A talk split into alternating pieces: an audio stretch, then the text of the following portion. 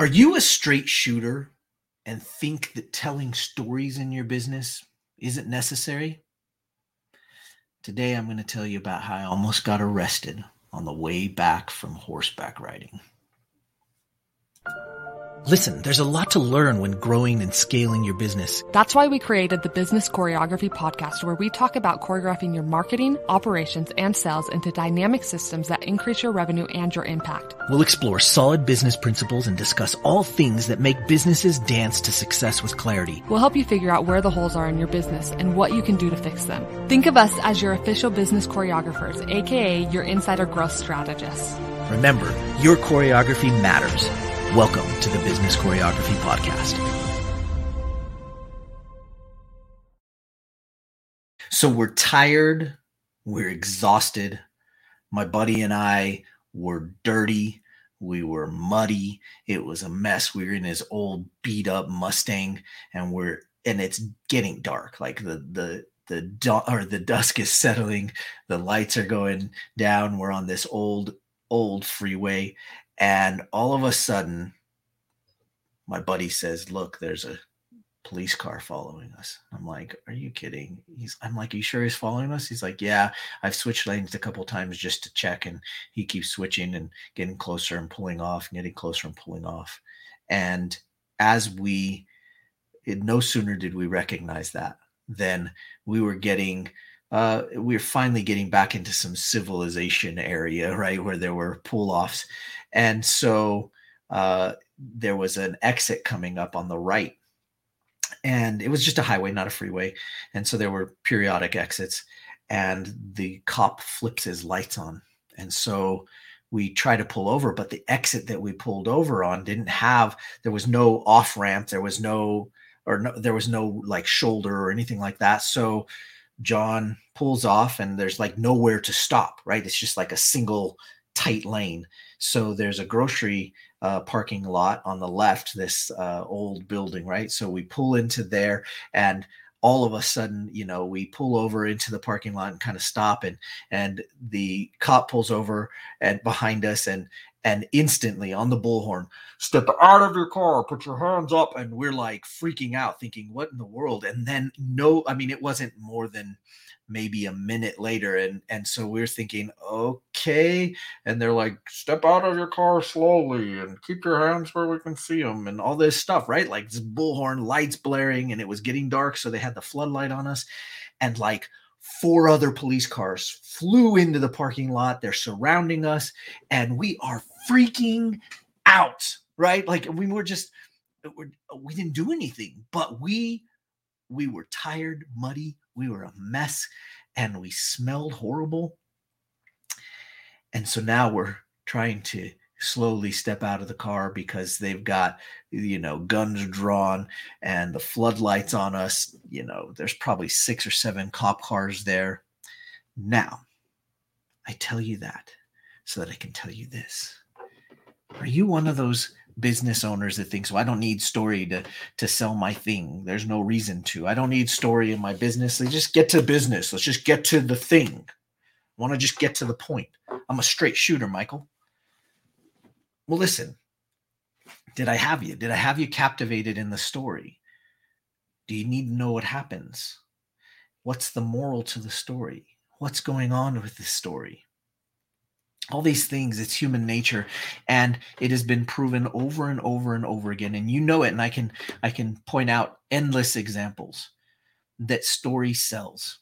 Story sells better than walking up to somebody and saying, "Buy my thing." You do that, and you might have some takers. You might have a percentage of people that will just say yes, but you are missing out on the actual full benefit of telling a story that can actually help your cause. And there are so many great reasons for it. So I'm going to list three specific reasons for it and let you see what you hear about it, okay? We'll let you decide. So number one, why you have to tell stories to sell your stuff, to sell your brand, to sell your employees, to sell your people. Number one, humans are wired. They're hardwired for story. Why? Because we had story. We were telling stories to each other at the beginning of our evolution as humans, because we didn't have language. So we were telling stories through charades around the campfire and talking, you know, showing it through dance. Dance was one of the earliest form of stories that you could tell. We are hardwired for stories. We are hardwired to pay attention, to learn the moral of the story. We tell stories on a daily basis to others to get our point across, to share our experience, to induce emotion, to bring back uh, empathy. We tell stories for so many reasons. We are so hardwired for it. But here's the kicker. We are not only good at doing it to others, maybe you haven't practiced this skill, but we tell stories to ourselves. In fact, you tell stories to yourself all the time. And right now, you are telling a story to yourself about this story and about what I'm teaching you. And you're telling yourself a story as to why you need it, why you don't need it, why you've heard this before, how it's pertinent to you, how it's not pertinent, how it's going to affect your life, how it's not going to affect your life. You are telling all those stories in your head right now. And sometimes we think that we have to tell really complex Lord of the Rings, Star Wars type stories. But sometimes the third grade stories, the simplistic story, the easy story that's kind of like another story, those stories are sometimes the most valuable because they're quick and potent and they allow for the next thing. Number two, humans like entertainment. And here's here's the thing. We have two primary functions. The second one, a lot of people don't get to. You have to evaluate this for yourself. One, stay alive. We are hardwired to stay alive in all situations, and in some really strange turn of events, we will do things that are weird as humans just to stay alive because we are hardwired for it. Number two, we actually want to find fulfillment. And we're built for that. If we're safe, we want to feel fulfilled.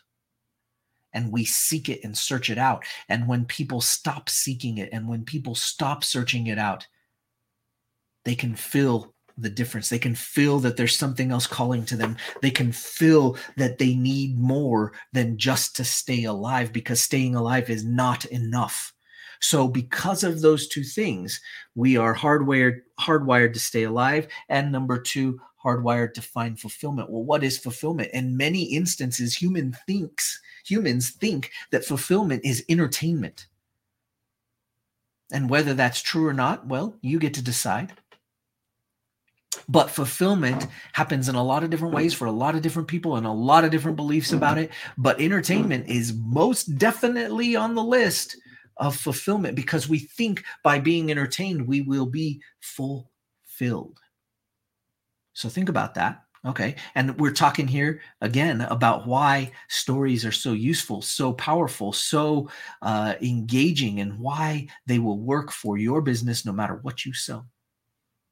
Okay. And then number three, so we talked about two things. Number three, stories allow people to draw their own conclusions, to draw their own meaning out of what was told. They get to actually pull that out and say, okay, this is what that means to me. But if I sit here and I tell you, this is what this means, your natural response to that will always be, eh, no, it doesn't.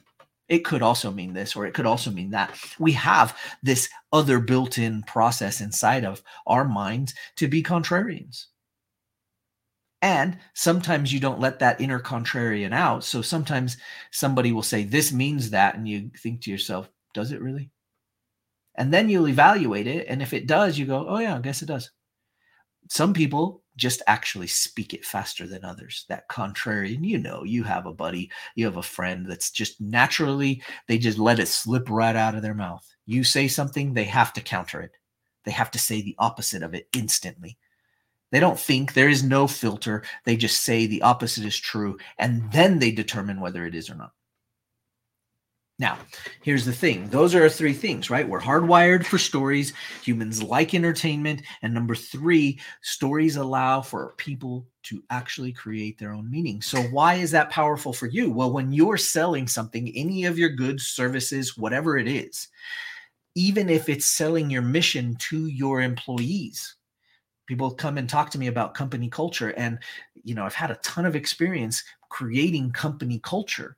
And in order to do that, you have to tell stories. You cannot take, and maybe you've tried this, you can't take that mission statement and just post it on the wall and hope that that's going to create the company culture. No, you need the story behind it, because when there's a story behind it, now the employee, the team member can come and say, that's what that story means to me. And that's why I'm going to back the mission of the company. This is huge. This is so important. So story is so important. And your ability to tell stories is incredibly valuable when it comes to internally and externally. If you could, if you're selling a widget and you just go, here, buy the widget, well, you could also tell the story behind the widget. And now the widget has more value.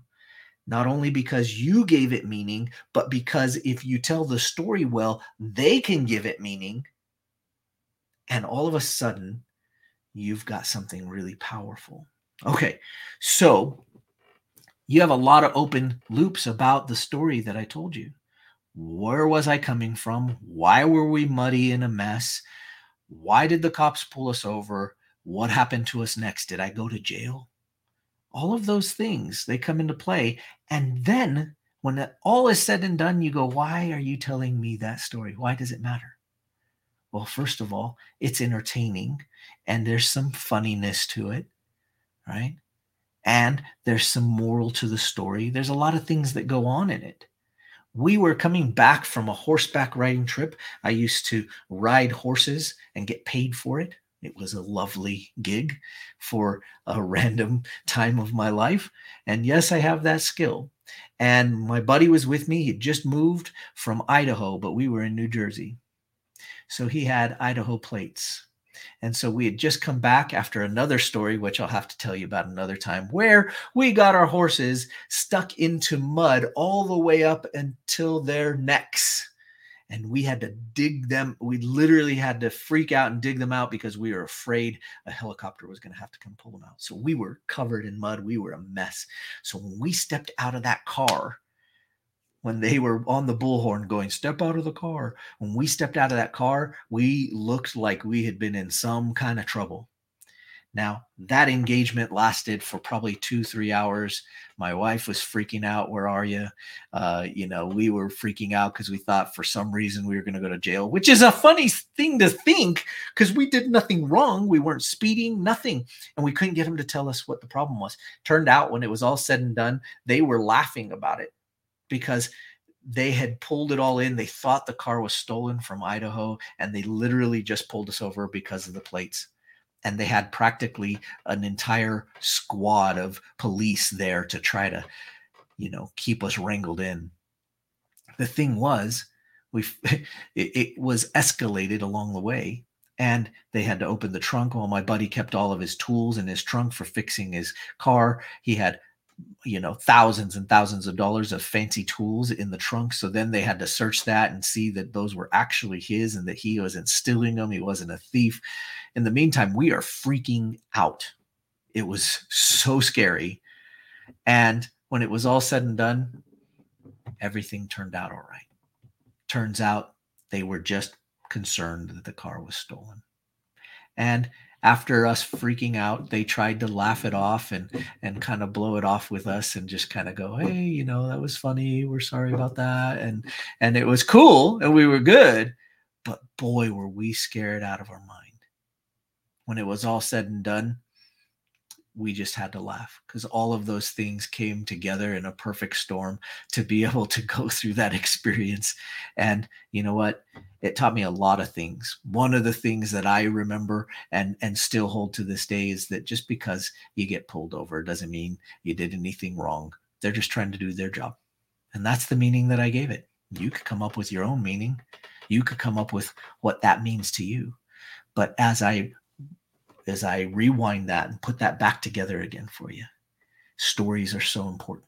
I wasn't trying to sell you anything other than, well, maybe I was trying to sell you on the power of a story and keeping you engaged and keeping you listening to hear what the moral of the story was.